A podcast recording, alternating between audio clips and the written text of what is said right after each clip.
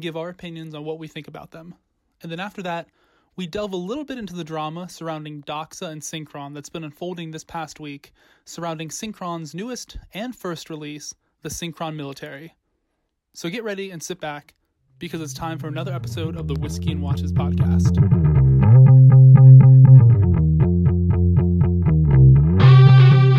All right, welcome everybody to episode 60. Wow, 60. That should be a special episode considering considering that you know 60 minutes, you know, all that kind of I don't know. Maybe, maybe not. This one's probably not going to be that special. Although it's going to be every very, episode special. Yeah, that's true. Well, Spangler's back, so that is special. Um, that's Spangler, true. I am back. Spangler has joined us. He is back. Uh, this is as we've discussed in our uh, our Red Bar group chat, which I, I, haven't caught the nightly news in that episode in that tonight. Um, so you know, that waiting for Pandolfo to get that done.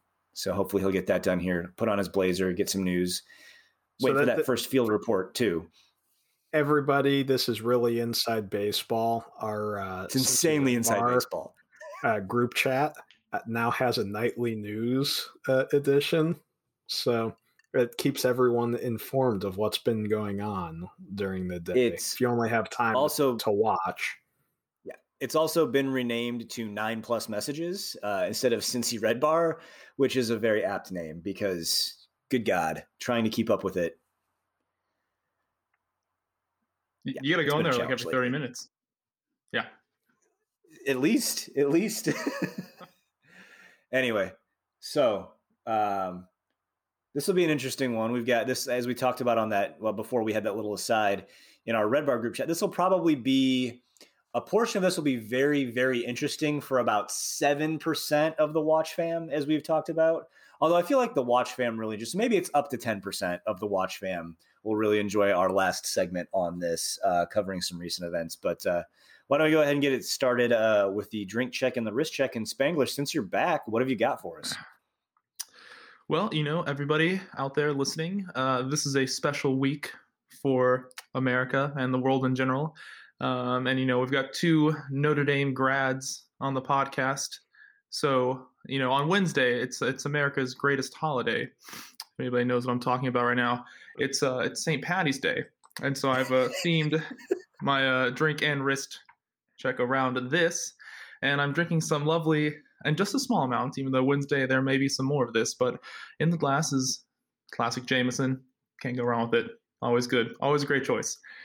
And then on the wrist, it's going to be my Seiko Green Willard on a lovely green Marine National strap, rocking the all green, rocking the Jameson. I am I'm ready for some St. Patty's Day.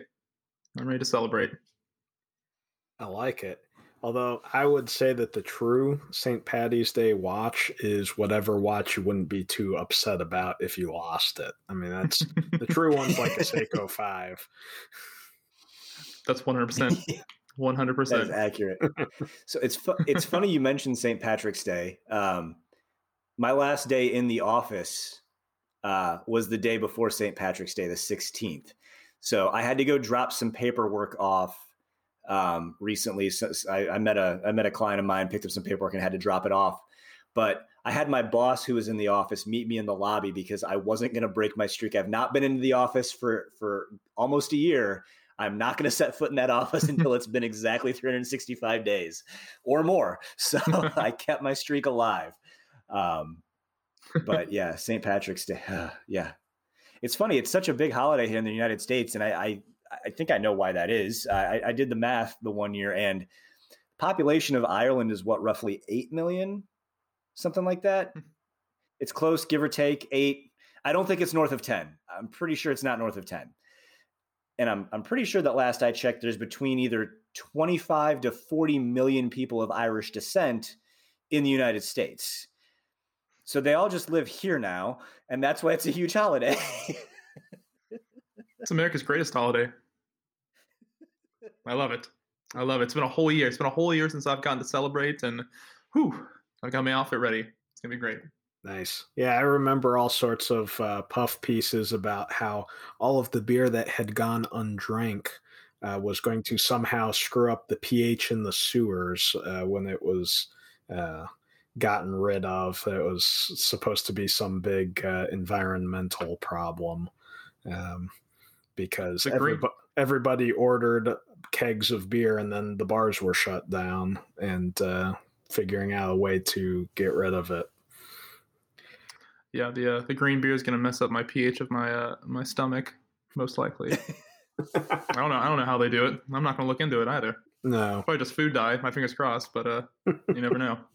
It's gonna be a guess. Anyway, all right, Buzzy, what have you got? I don't know how I can follow that up. Yeah, that that's that's. But we're gonna try. you guys missed me.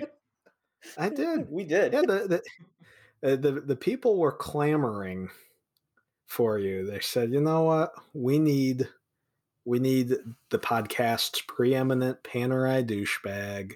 We we need the guy that's the X factor, the the guy that wears bolo ties.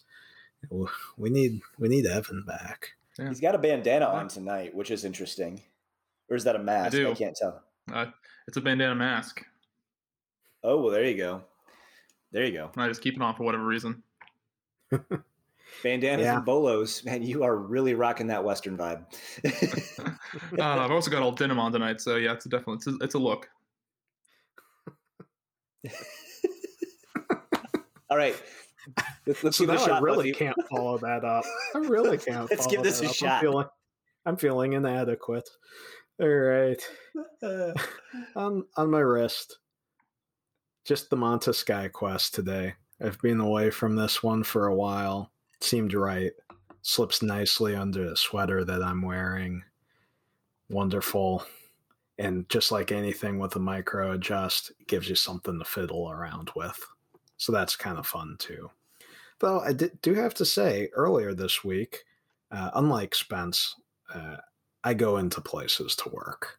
And uh, I was at uh, vendor uh, earlier in the week. I was wearing my Cincy watch company Divers Edition and had multiple people say how sharp it was and ask me about it. So, Rick, I want some residuals if either of these guys wind up buying. All right. Uh, I'm a drink. I had to have something blended by our friend Sandy to follow up from last week's episode. Whiskey blender dude himself. That meant I had to decide between the Glenlivet 12 and the Chivas Regal that were sitting on my shelf.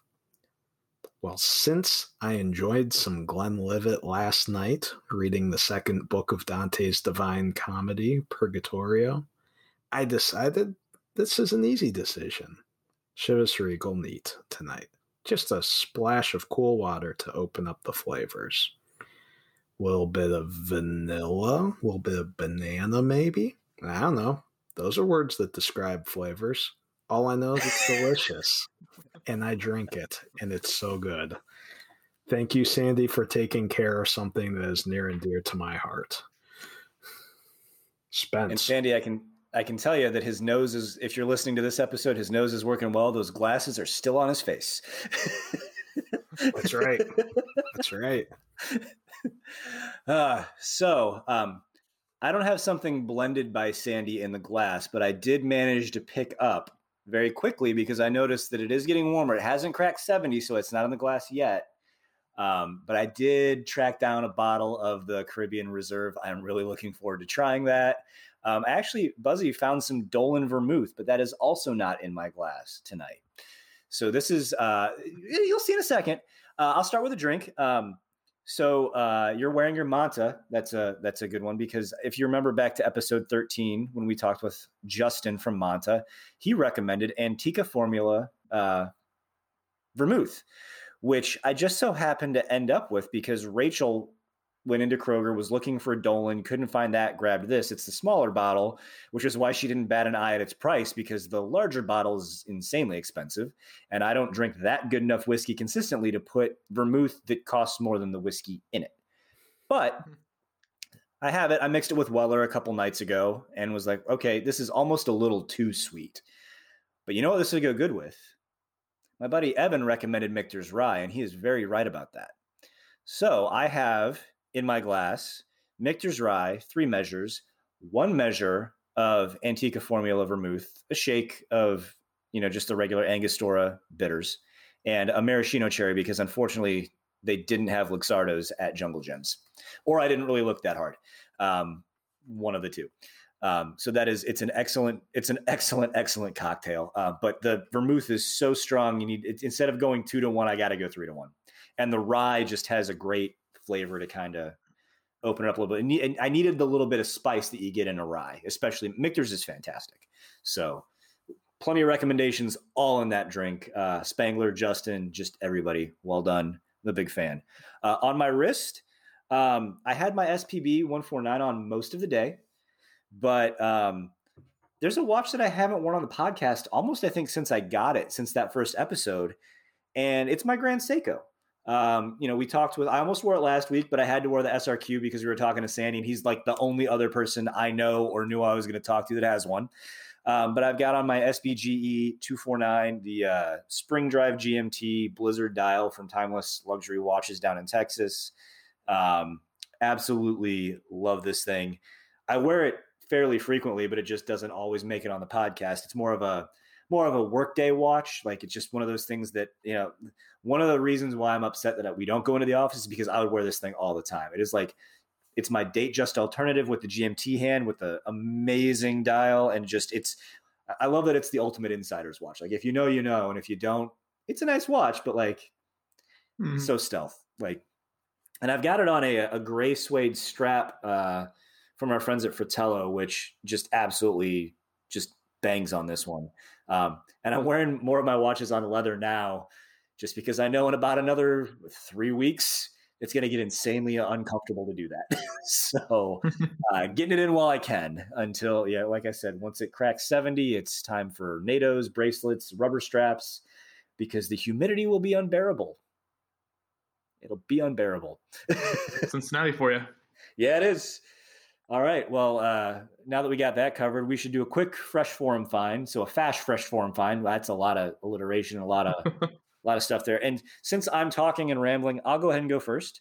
I have um, an interesting one. It's a it's a it's a piece that I you know I find very I like it quite a bit. I think our buddy Motor John picked the one up that we all tried on several times at Richter and Phillips uh, that they had in their used case. But I have a blue dial Jubilee bracelet, fluted gold bezel, Rolex Datejust Turnograph, circa 2004. It's on Reddit. Um, inner box, so I, I, think it doesn't have the cardboard and it has papers, so or maybe inner box and manual is what it says. I don't know. Um, looking really good. Uh, the history is unknown, but this guy's had it in his collection for quite some time, keeping good time. You know, just normal wear and tear. Um, 67.99 shipped. That just seems like a pretty good deal for a, a uh, for one of these. Um, it looks like it's in great shape. Blue dial, that red seconds hand with the with the uh, roulette date wheel is just killer. 36 millimeters. Like this, this is a, this is a fantastic piece. Yeah, I love this Turnograph. Nothing wrong with it. It's a great watch. Fantastic watch. Absolutely it it uh, just makes you upset because you realize how many pieces that have fixed bezels could have a very tasteful, simple rotating bezel on it. Bidirectional friction bezels are amazing. Exactly, exactly. Let's put you know virtually nobody. We we've got to use like point and then lots of zeros to describe the proportion of people that use a dive bezel on a watch to time their dives so like it's okay. Bidirectional mm-hmm. friction, it's gonna work. You, are gonna maybe that should have been it.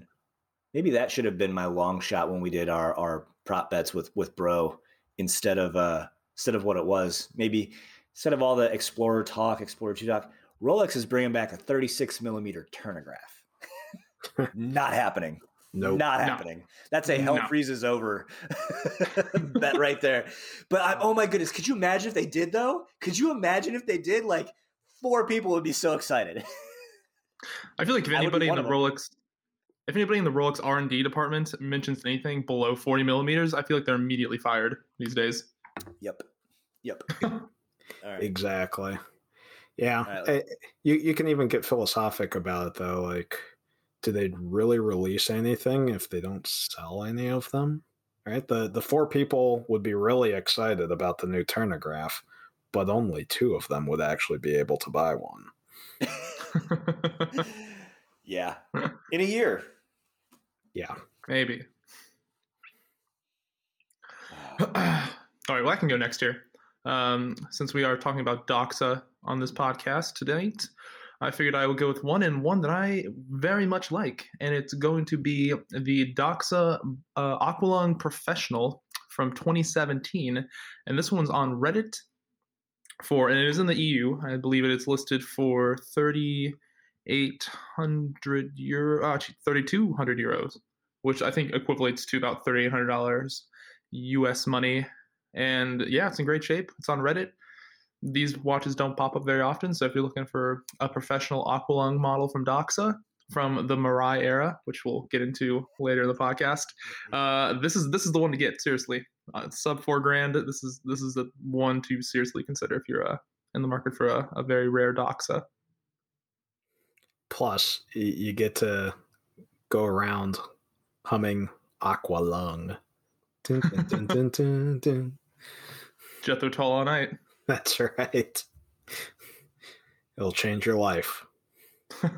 Little Jethro. Oh, that that and the watch. Yeah. Okay. Sure. So, uh, okay. Yeah. Okay.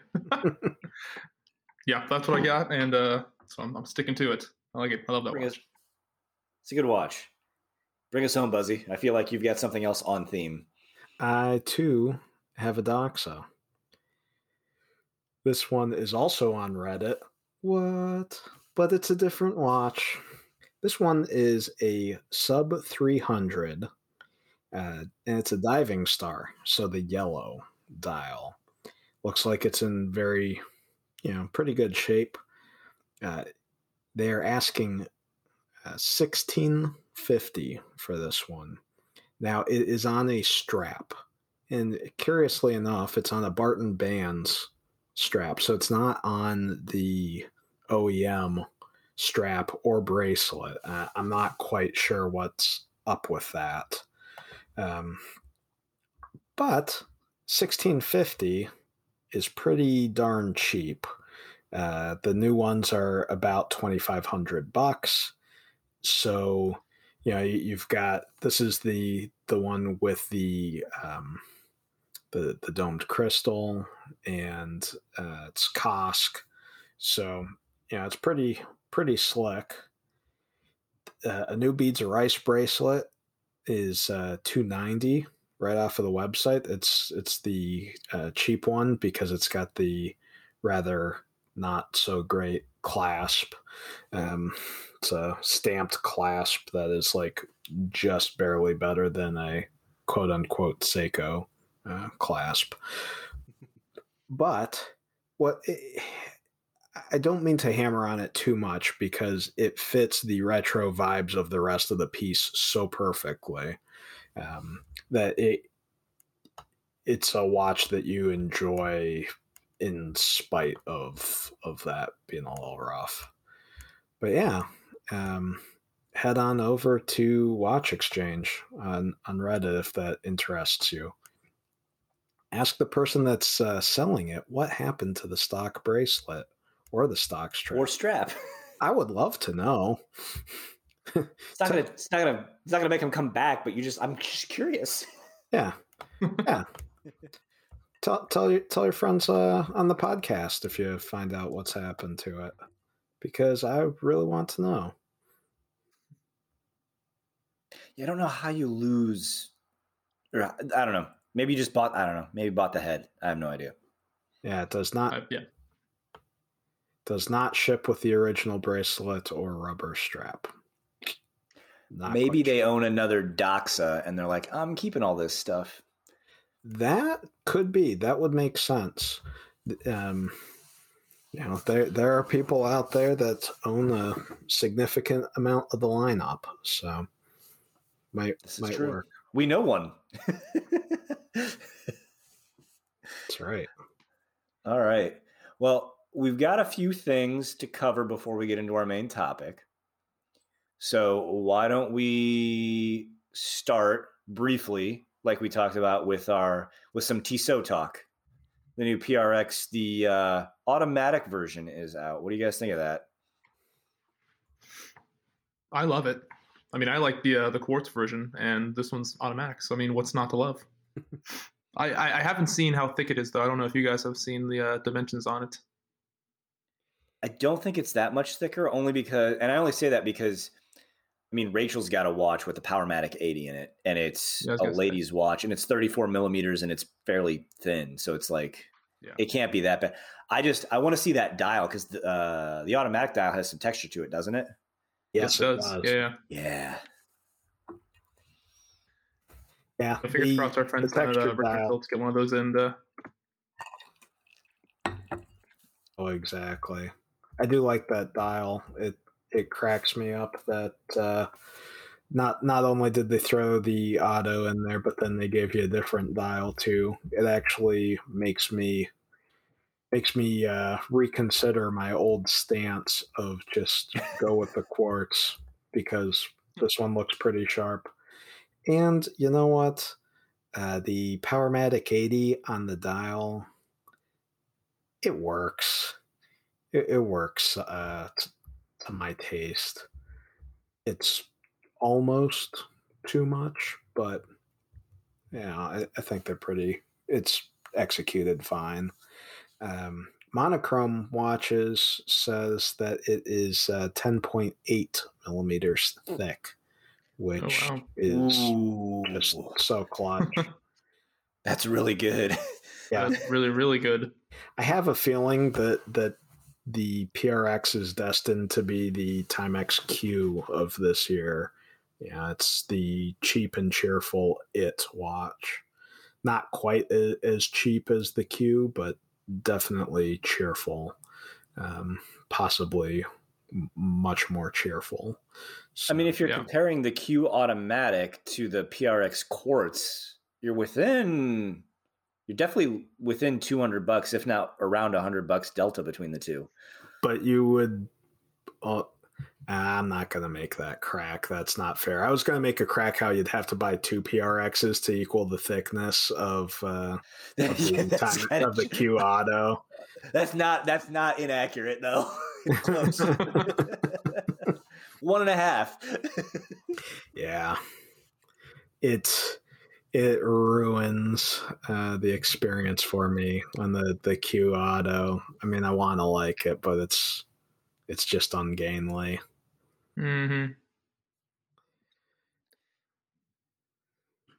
yeah well, we should I- move on. It, keeping in with the uh, the integrated uh, bracelet look, Citizen came out with a couple of different things this past in these past couple of weeks. They had the what was the first one that they came out with the the ridiculously expensive one. What one was that? That was the I'm scrolling scrolling scrolling scrolling switching websites. Oh wait, I just okay.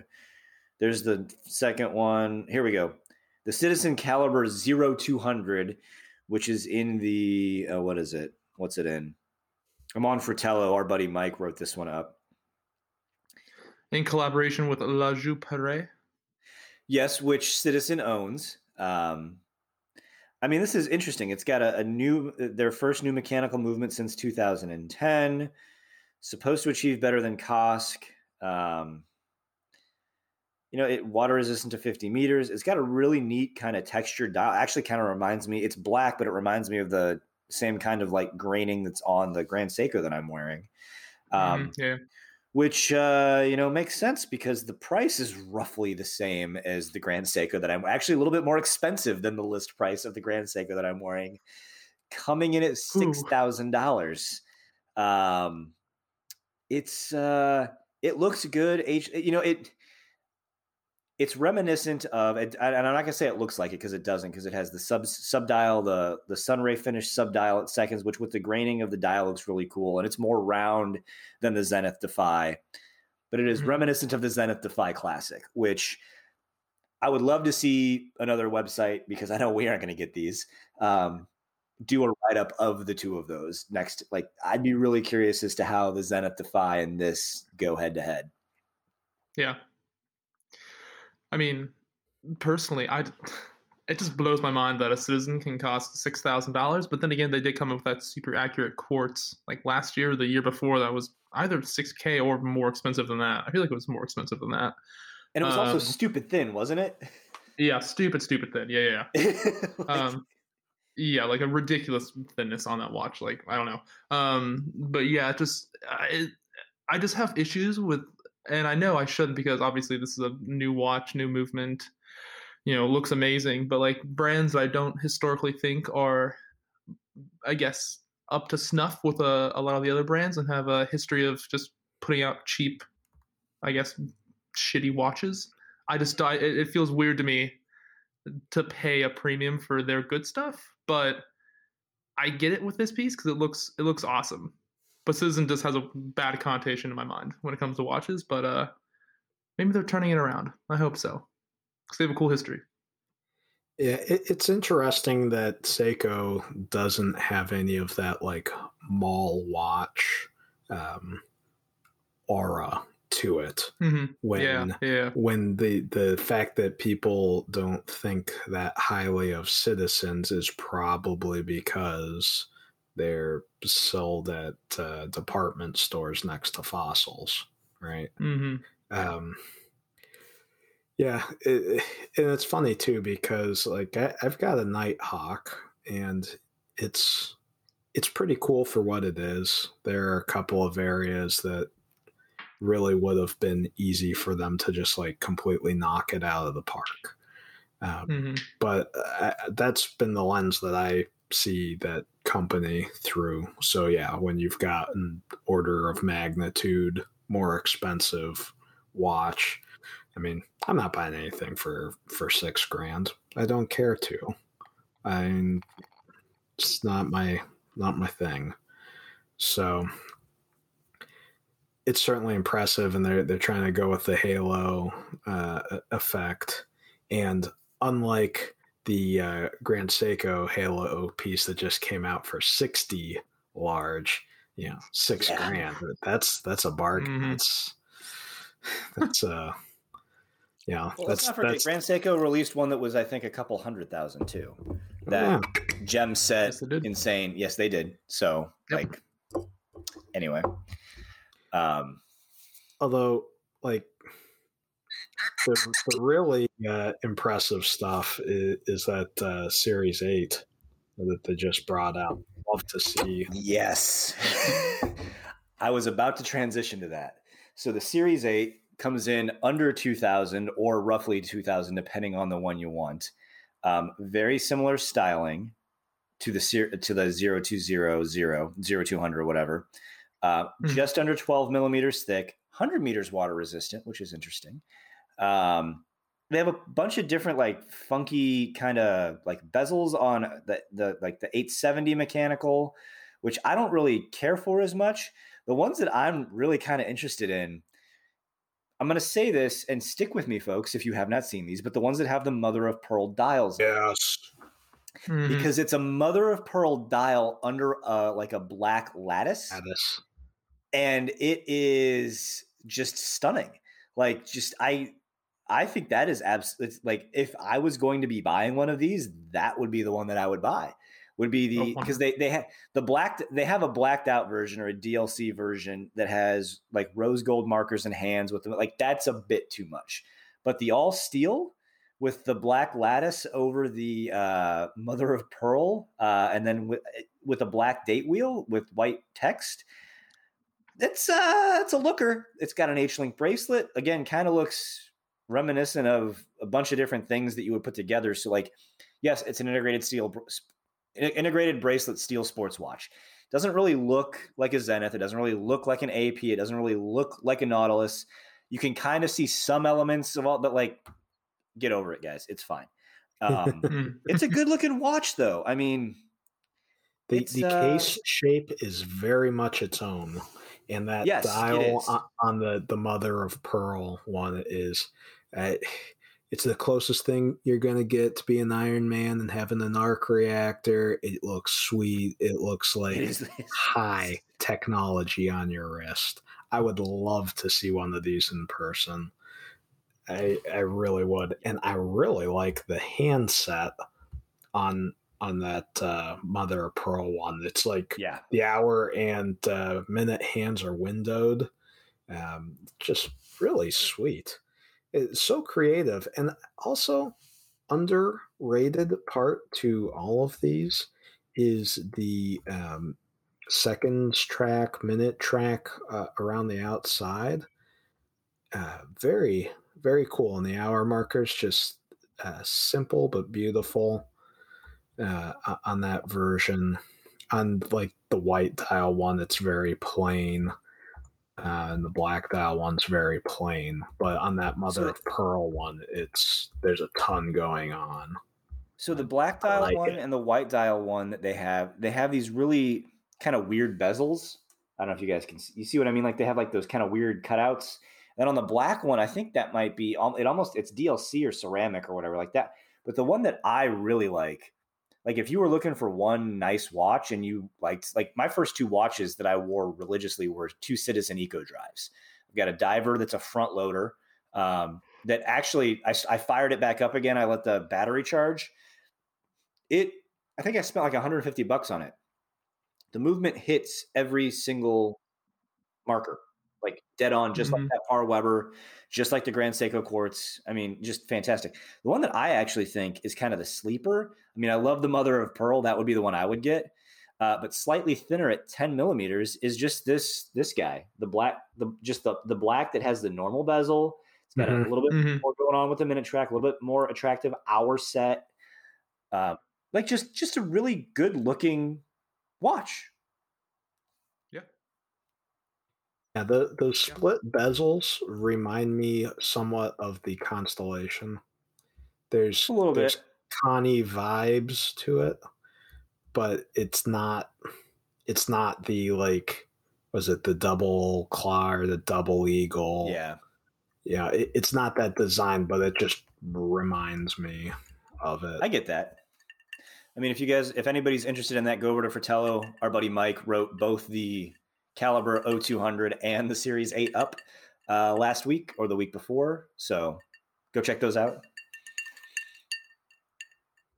Absolutely. Yeah, I mean, I think you guys uh, hit this on the head. I don't really have that much else to say about these. I like the fact they have crown guards. I'm a big crown guard fan. I, I, I do appreciate the fact they did stick crown guards on one of the models. they That's what I will add to this. They did. I mean, crown guards. I mean, there. There's plenty of ways to achieve that. Whether you know you've got a little bit of a protrusion from the case, whether or like counter somewhere. But you're right. Crown guards, when executed well, are an excellent design element of a watch. When executed well.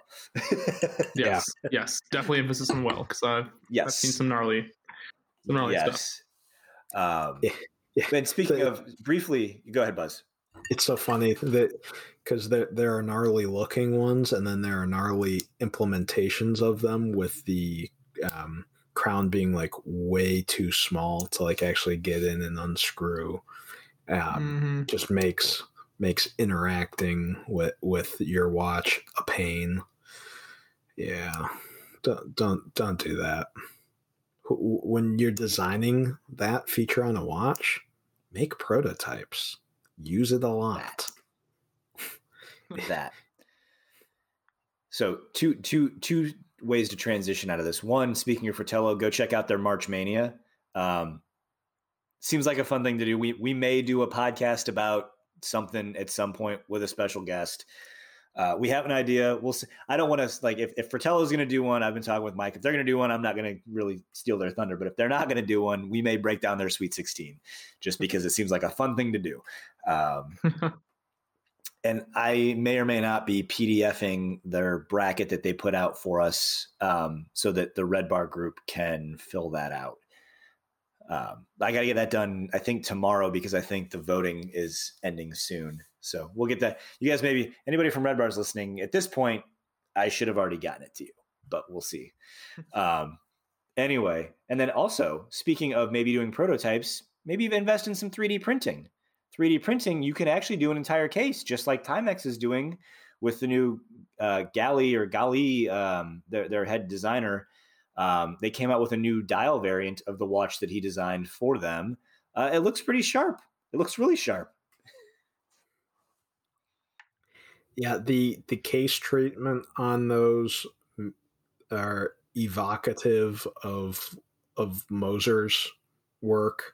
And it's funny because I was saying uh, before we started to record, I called it like a micro brand Moser, which is a contradiction in terms, right? Because Moser is by far, in terms of volume, a micro to Timex.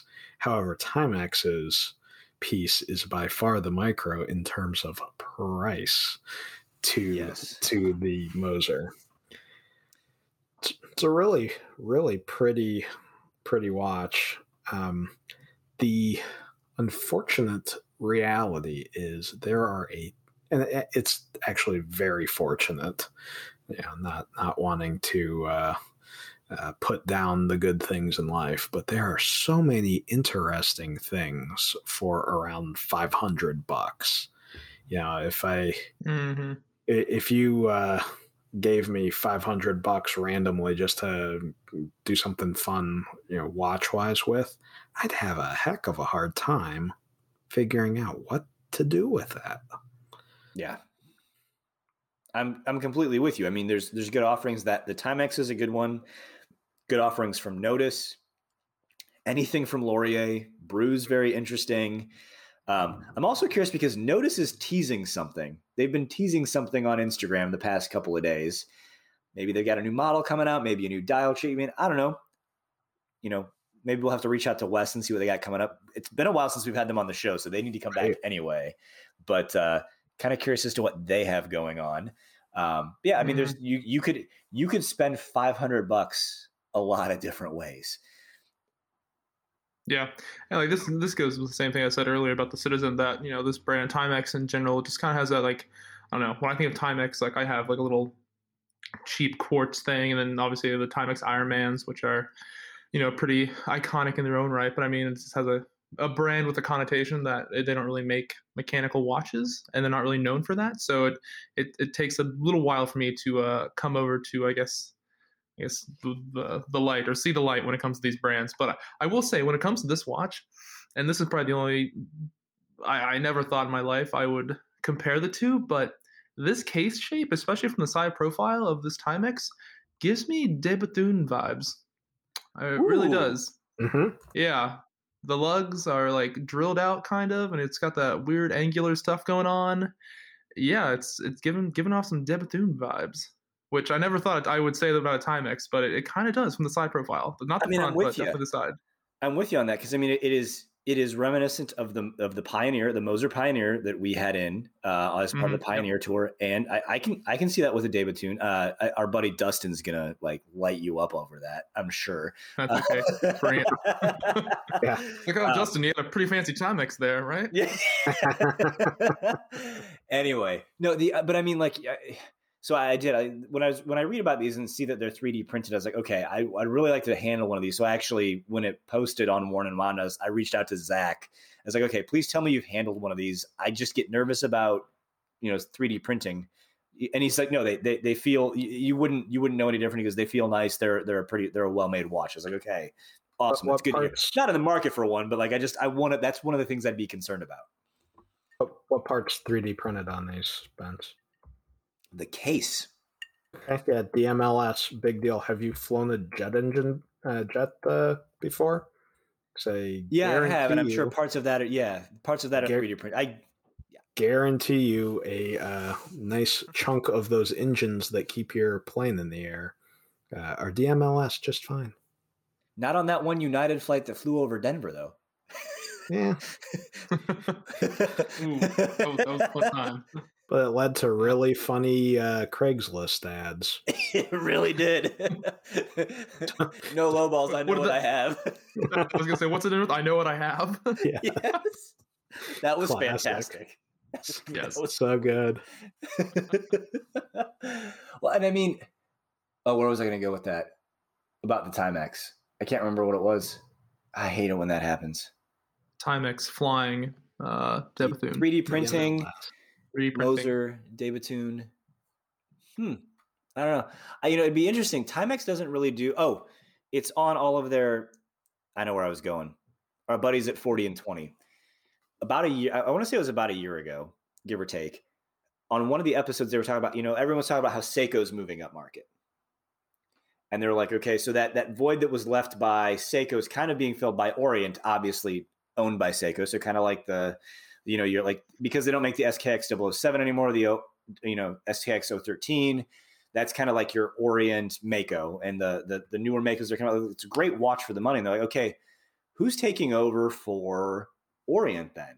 And if you look at it for enthusiasts getting into the very very entry level of automatic watches, Mm. the last probably three years, it's Timex.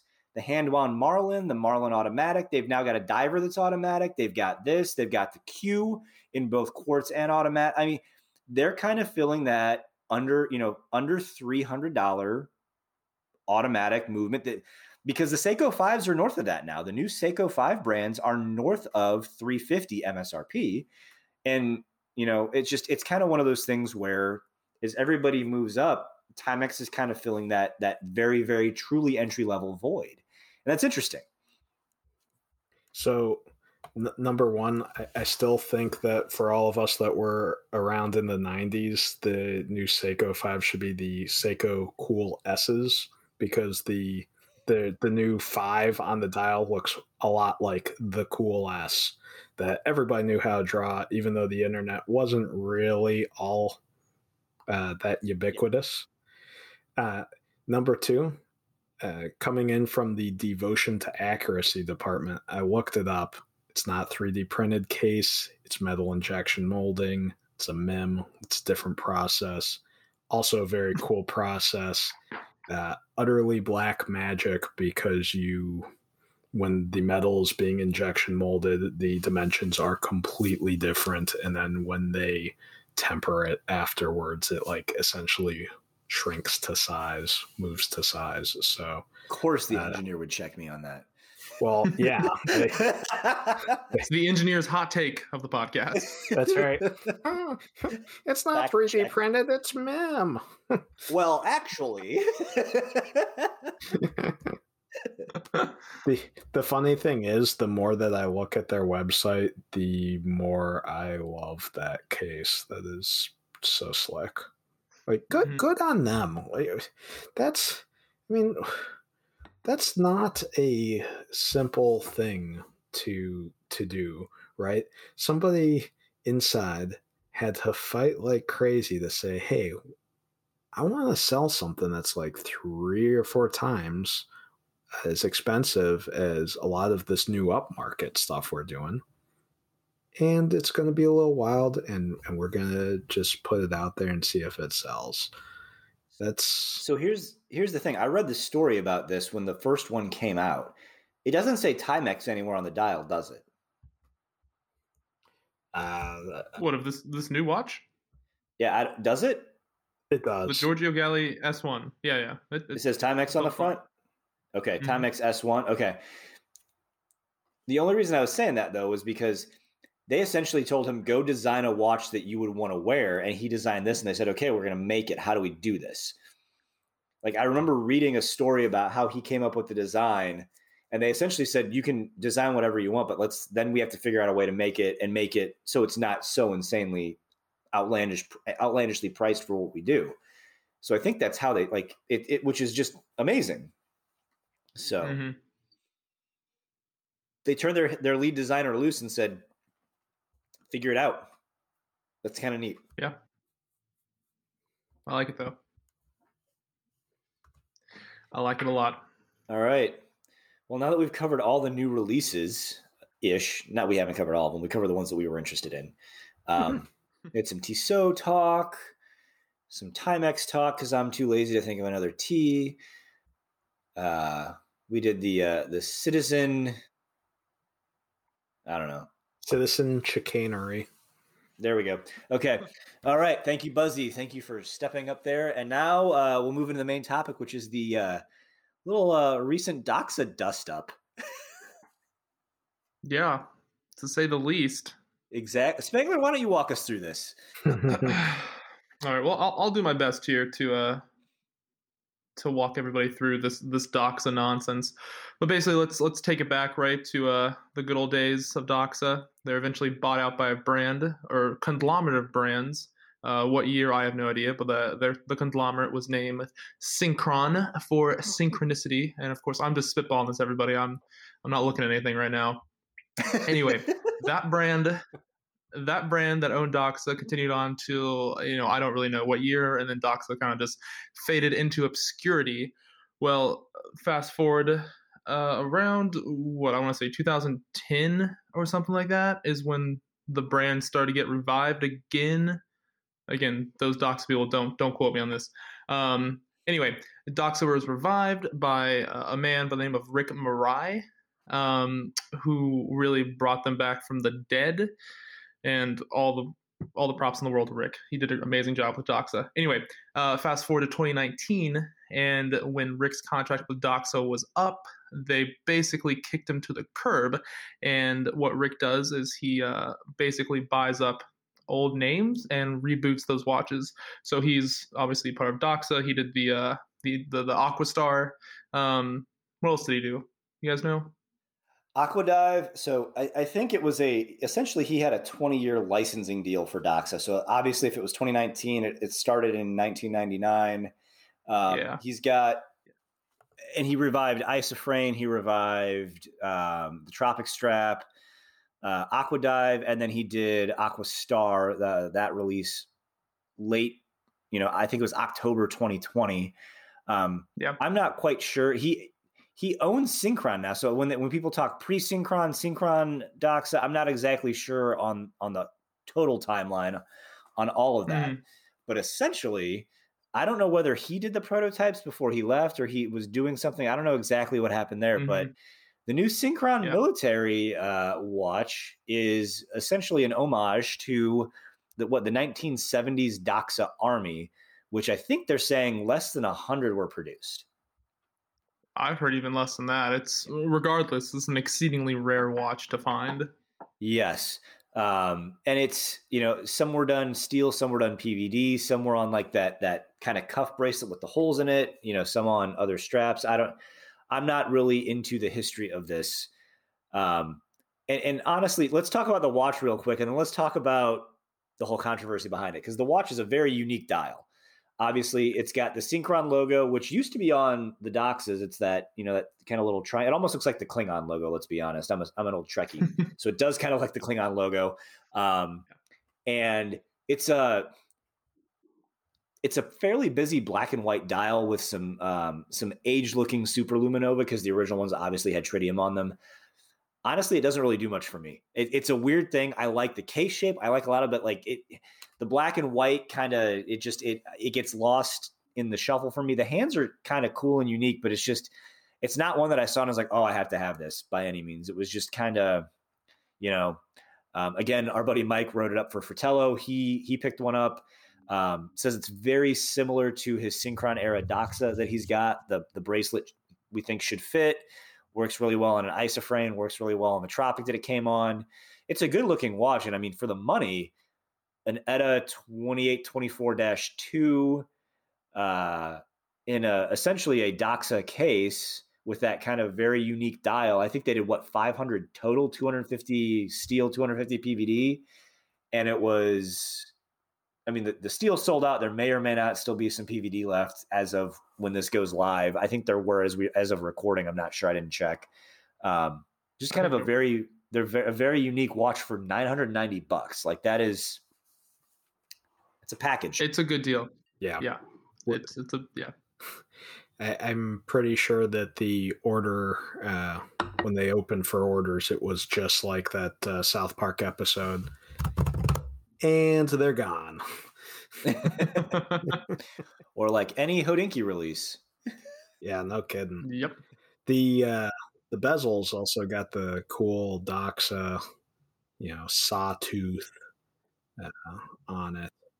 The seconds hand looks a little like a GMT hand, which is, um, I mean, obviously it's what the source material is, but um, to critique also the original.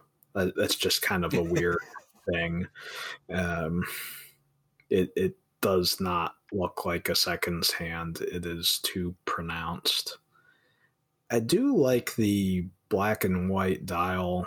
For some reason, it seems like gambling. It seems it's not roulette related, but just the bold alternating colors remind me of of roulette.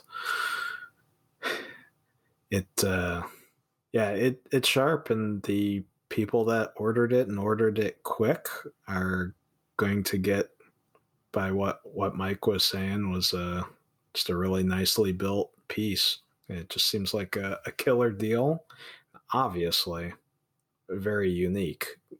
Mm-hmm. Yeah, no, nobody should have any uh, concerns when the originals are just not available, and it, it's very clearly not. Um, yeah, it's not an exact copy, right? The original was an army, was called Army, uh, I believe. Mm-hmm.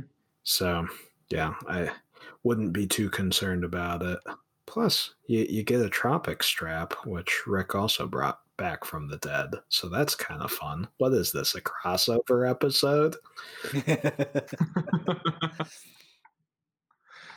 yeah, I mean, when it comes down to it, like I, I it's a seven it's a watch from the 70s and some of those watches can get a little funky and this watch is that and but like spence like you said i it just i, I want to like it because i like the history behind it i love the brand but it just doesn't really well i guess not the synchron brand doxa brand but i love i love what synchron is going after by making this homage to the doxa version um, because you know it's got a cool history really funky history you know and you know, i'm on the uh, uh, article that Mike linked on his article on Fratello, and this one talks about sort of like the history behind it, saying it, it may be a Swiss military issued watch, or that Doxa was trying to get uh, a military contract with the Swiss. It's kind of like up in debate as to what the origin was behind these pieces. Um, and I, I, love pieces with good history. I mean, I'm wearing the Seiko little green Willard. I mean, great history with, with the with the Willard, and um, the explorer. What's his name? Uemura, I want to say. Yeah. Mm-hmm. Cool, really cool history behind that, and I buy a lot of my watches based on that because you know I like history, and so I mean I like it for that aspect. But Spence, like you said, I it just doesn't really do that much for me dial wise, and I really want to like it. I really, really want to like it. But the thing that like really bothers me the most about it is that the originals had sort of like a recessed crown in it and these synchron reissues, it's just flat stark against the case. And for whatever reason, if you're having a dive watch, I don't, especially one like this with the military uh, aesthetic trying to be or going on with it. I, kind of want it to be recessed. I don't know. That's my one gripe about it. Aside from the dial and just not generally liking the aesthetic, that is my one big gripe. And it seems like a small one, but that's that's just uh that's just my opinion on it. So the interesting thing about that too is Mike talked about that in his article on that on the review, and he had his synchron oh, yeah. era uh, shark hunter, and he flipped him over. He goes, "You if you look, they're countersunk the same depth on both cases, yeah, but the crown is just taller on the synchron. So like for whatever reason." It's just it, it uh, looks like it sticks out more, even though it's recessed the same amount. It's just mm-hmm. it's a slightly larger crown, which maybe seems like a bit yeah. of an oversight. I don't know, but it, it, that is very interesting that like it, it sticks out slightly more, even though it's not flush with the case. It is countersunk like the original yeah. Doxas were. It's weird. Yeah, yeah, um, yeah. I don't know. One small so, positive that that we didn't pick up on though, uh, yeah, buying the Synchron, is uh, you, you get to listen to Synchronicity by by the Police a whole bunch, um, yeah. and that album's got some jams. It does. It really does. So the wow, I, I think obviously the watch itself isn't really that controversial. It's a unique dial. It's either your taste or it's not Seems like a screaming deal for everything you're getting in the package. But Doxa's response to that was very interesting. And I think that is where this, you know, obviously, the title of the episode, the Doxa Dust Up. Um, if that ends up being the title, I haven't decided yet. You know, it's still Sunday night. It should be. It should be. Maybe it will be. It's clickbait for like that seven percent of the watch fam who's really into this. Um, in our group chat, the Red Bar group chat has had a lot of. We we obviously have one very very kind of prominent Doxa collector um, who recently joined the group, even though he lives not in Cincinnati. Um, but several of us have picked up doxes recently, and several are eyeing them, and it's just kind of an interesting crossroads that we're all kind of interested in what's going on. And I think I think the interesting thing to me is the po- the, the series of posts that Doxa did after Synchron released this watch because the first post showed one of the originals and was and it had some very interesting. I, think the one thing that I thought was interesting, like the honoring the history and the legitimacy of that is like, okay, you're really going to throw that word in an Instagram post. We're really stooping to that level. That's hmm. fine. It was interesting, but the, the thing that I think somebody noticed was they showed a picture of the, and they made it sound like it was a prototype. And then somebody looks, at it's like, okay, that that dial is stamped tritium. So, you know, the T Swiss T or the Swiss T on it. And they're like, so that's clearly not a new prototype. That is a, a shot of the original. And once somebody called them out on that, the next shot was a macro shot with a different handset. And they said, "Oh, this is coming soon." And it's like, I I don't know how soon that's coming. I feel like this is a knee jerk reaction, and you're upset because eh, you know I, I'm not as into the history, but from from how it's been explained to us from people in the know, is that somebody had rights to this brand for 20 years, brought it back, made it kind of an enthusiast darling that it is, and then when the contract came up for renewal, he wasn't retained. Um, there have been, I guess, some some quality complaints about, and then some design complaints about the new doxes as they've, you know, the, the there's the Marei era and the post Marei era, which is interesting. Um, and you know, I've not been able to handle ones that are decidedly from one or the other, so I don't really know. This is all just hearsay to me. Um, but to mm-hmm. see to see a brand respond that quickly to what something somebody else is doing, and that strongly, and and not really have like a battle plan. It was just it was just kind of interesting to me, and it wasn't a good look. I'll be honest, it wasn't a really good look. Ooh, no, it was a horrendous look. I I liken it to uh, Doxa's marketing department being a group of frat guys on a Friday night drinking way too many uh, natty lights and they're just given the reins of the Instagram account. Because this is, like you said, Spence, this is a total knee jerk reaction, and the wording that they say in this some this stuff is just, whoo. it is like I just would not think that they would stoop to this kind of wording, but Lord, they did it, and yikes, it is not a good look. If anything, it's one of those childish responses they could have done. Like, let's see, what does it say here? Um, it's about honoring history and legitimacy. Um, that's a great one. And in the first post, only the original deserves your trust.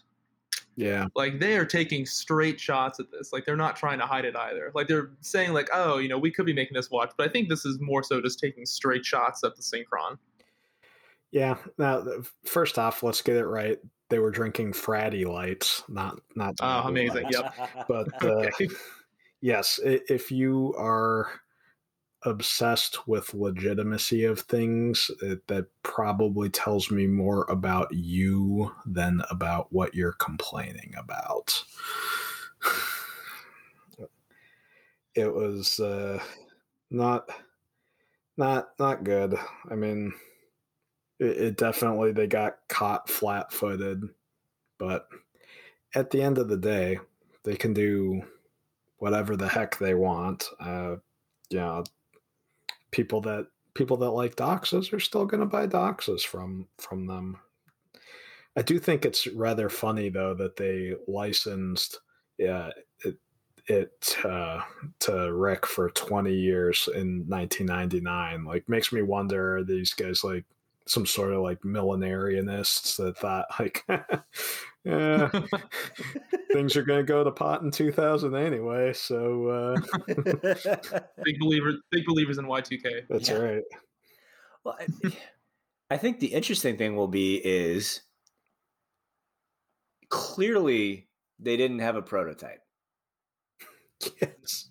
Because they're showing like so I, and i think that this, to me this will be the interesting thing when you do finally see their prototype, we, we talked about how essentially from Mike's article, it, it is largely the, the, the, standard Doxa case from the from the Marei era, the Synchron era, whatever. So it's it's essentially the same case. So my guess is Doxa proper has access to the same movement, same case, roughly. Mm-hmm. You know, they mm-hmm. can put this in a 300T or a 300, uh, the new sub 300 that they came out with. Yeah. Same bezel, like it's going to have all of the same stuff on it.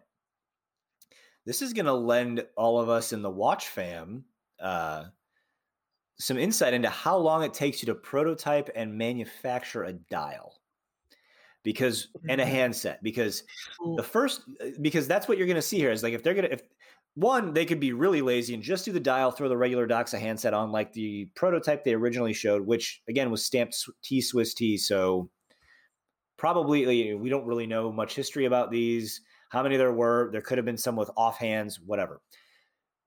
They could do they could go that route. They could do hands and a dial because the movement and the case are going to be the same. It's gonna it'll be interesting to see how quickly they turn this around and get a prototype and get it out to production see how many they make and see how they approach it. Just it'll be it'll be a really weird thing to see because obviously synchron is will by the time this is gone will have eventually sold out of everything. Maybe they'll do another production run maybe they won't. I don't know. That's up to them.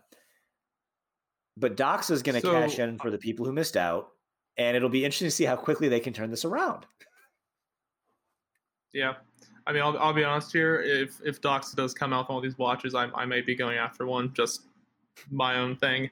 But I, I will say though, the, this case for the military watch is not the same case style as their normal subs. It's a little bit different in terms of like the crown recess. Um, so I mean, I yeah, I don't know if they're gonna have to like fully design this case or if they already have like the manufacturing people with Synchron and their manufacturing people if they're tied in together. I I don't know. But the thing is that I'm when you look at the first Instagram post, and this is if this is an original watch from the 70s, right? So we're talking like 50 year old watch. It's a PVD watch from 50 years ago. This watch looks immaculate. And so I either they took that watch when it was first made and stuck it in a drawer or this I, maybe they just made it and put the T Swiss T on the dial to make it more of a callback. You don't think they have prototypes sitting somewhere? I mean, I would imagine I, prototypes I, don't make it out of the factory. Well, it's not. What do, just, what do, you mean? It's not just that you have one; it's that you can find them. I mean, it's yeah. hard enough keeping things straight that you made two or three years ago, much less something that's decades old. Yeah, yeah, and I don't know. I mean, this watch just looks immaculate, and so, and, and also the handset too. Like, I don't know if they just got this handset out of no, like thin air or it was on the original watch. I don't know why they went and switched up the hands on it. That's also very intriguing to me. Because like when you look at the dial on that first Instagram post, that should be way more or like aged, right? Like that tritium should be yellow by this point and it's not. And also, it has a different handset, and then the newer one also has hands that, if it was original hands, that tritium on those hands should be way more yellow than it is on there. So I think Doxa has in possession handsets that they've already been making or cases that they've already been making. But I think so they must have been planning this for a little bit, and I think Rick just beat him to the punch on it. Because I feel like Spence, like you said earlier, um, whether this was planned under Rick or it was planned after he left. And I think probably the way that I'm like just in my own mind, I feel like this is was definitely planned under his time at Doxa. And he just knew how to get the parts because he was there because they were already making them. And then he said, "Screw you! I'm gonna get Synchron and you know screw you guys over." I I would just be so delighted to hear the uh, intellectual property side uh, of this strange series of events. So here's the thing, and from what mm-hmm. I, I can't remember when I read this, but I feel like dial variations and things like that mm-hmm. aren't patented, and it's for any number of reasons but like it's the same reason that Steinhart can copy vintage Rolex and all that other stuff. It's like the, these things aren't intellectual property. Yeah.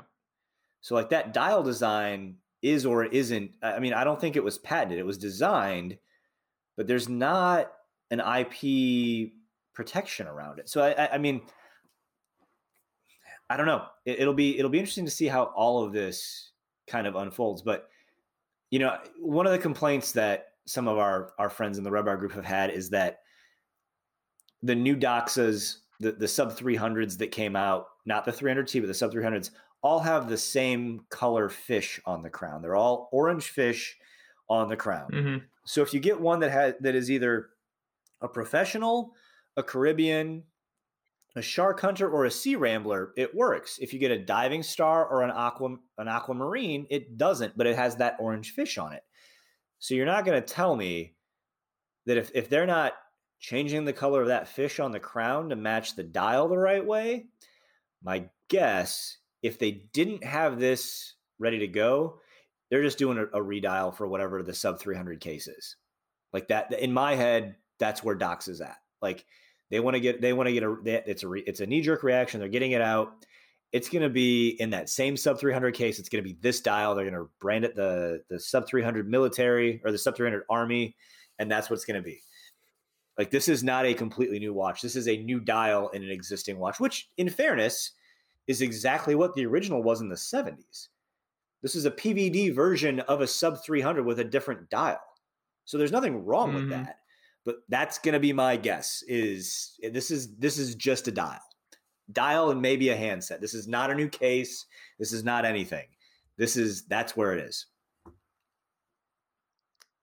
I, I don't know. I mean, people grilled them on that Instagram post. If you read the comments on the handset, just absolutely grilled them on it. So I don't I don't know. I mean, they know it works, but I mean, it's a different regime now. But I mean, I just, I just cannot foresee them putting out this watch in a typical sub 300 300T case when it didn't originally come in one. It like did, it was though. different. It's it's not that much different. No, I mean. Uh, you're right. It's not that much different, but it, there is like a slight bit of difference when it comes like how the crown is recessed. So I mean, it's I don't know if the crown's different or the case is just slightly trimmed down on that right hand side, but it, it definitely came in a different styled case. Crown size. I think the crown was smaller. Uh, yeah, I, I, don't know. I mean, regardless, when you look at the vintage militaries and you look at the vintage subs, there there there is a slight difference in those those watches and how the case looks on them.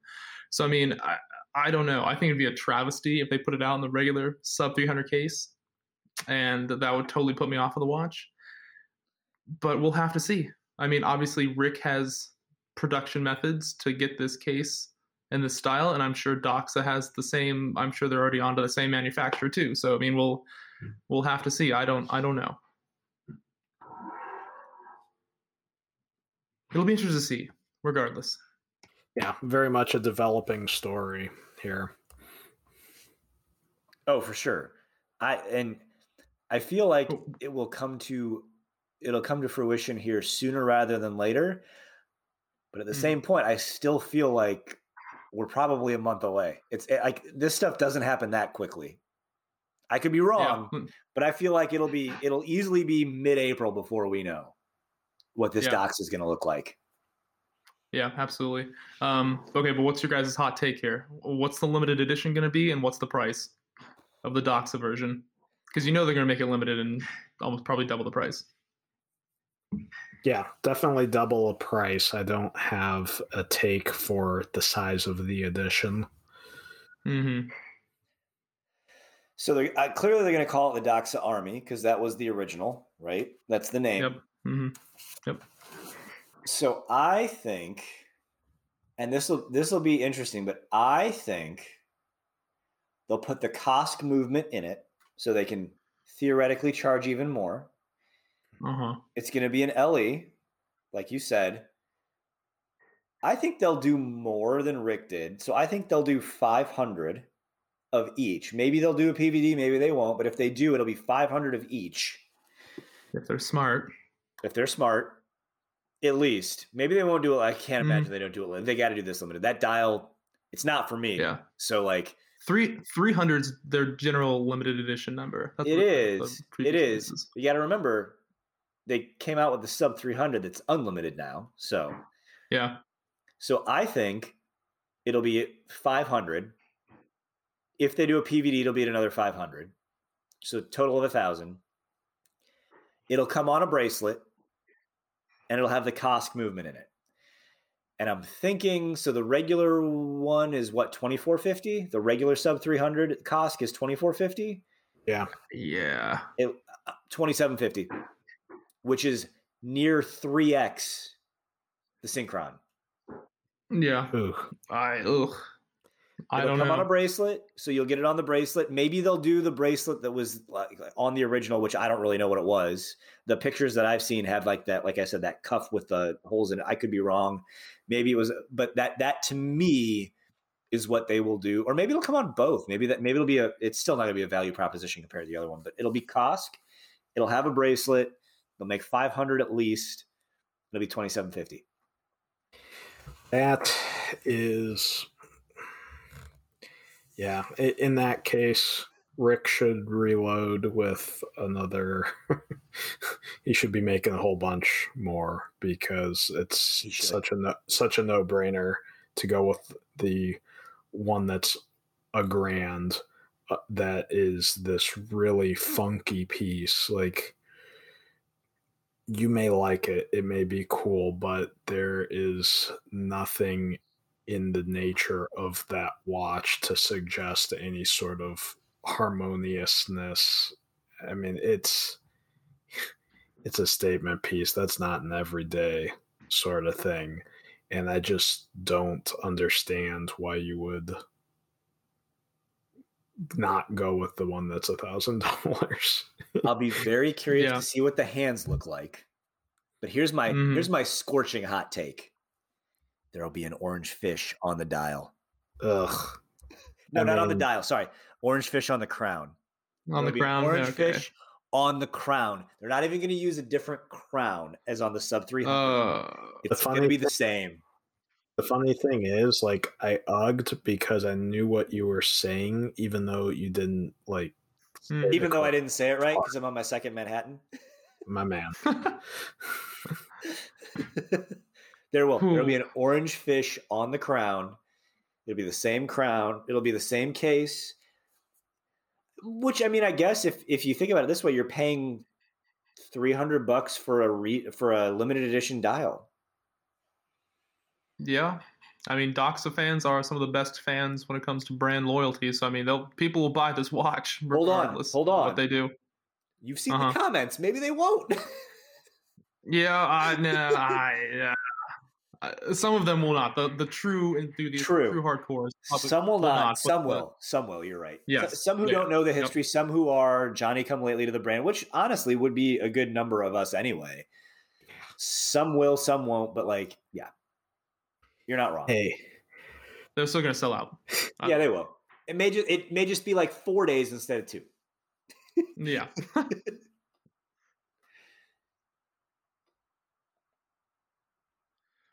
Well, that was that was quite a doxa dust up, a doxa dialogue, doxa decisions. Alliteration's always awesome. Everyone, doxa diatribe. Ooh, ooh, I like, I like chills, chills. well, I think that's that's probably enough because honestly, we should have had some other folks from the Red Bar chat on to talk about this because they know way more than we do even though Spangler owns uh, an Aqualung dong lung. That's Aquadong, one hundred percent. Thanks, bro. Thanks for that, bro. He was just on another podcast. He was. Now other people know what he looks like too. yeah, the secret's out. That was something that I kind of thought was special, you know, but that just just we knew knew his secret. We're not special anymore. No, we're, we're special. We were his first. We'll always that is true. That is true. We were his first, just like we were Case and Crowns first. You know, yeah. We'll we'll go with that. Yeah. All right. Yep. I, I haven't got anything else. Do you? Yeah, I'm all good. All right. We'll catch y'all next time. 61's coming up. 61's coming up. We made it to 60. See ya.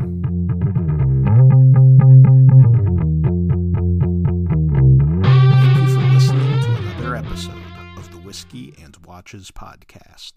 If you like what you hear, please take the time to rate and review us wherever you get your podcasts. We are enthusiasts, not experts, so don't at us. But you can find us on Instagram at whiskey.and.watches.podcast. Also, visit our website at zeitzwatches.com. Zeitz is spelled Z E I TZ.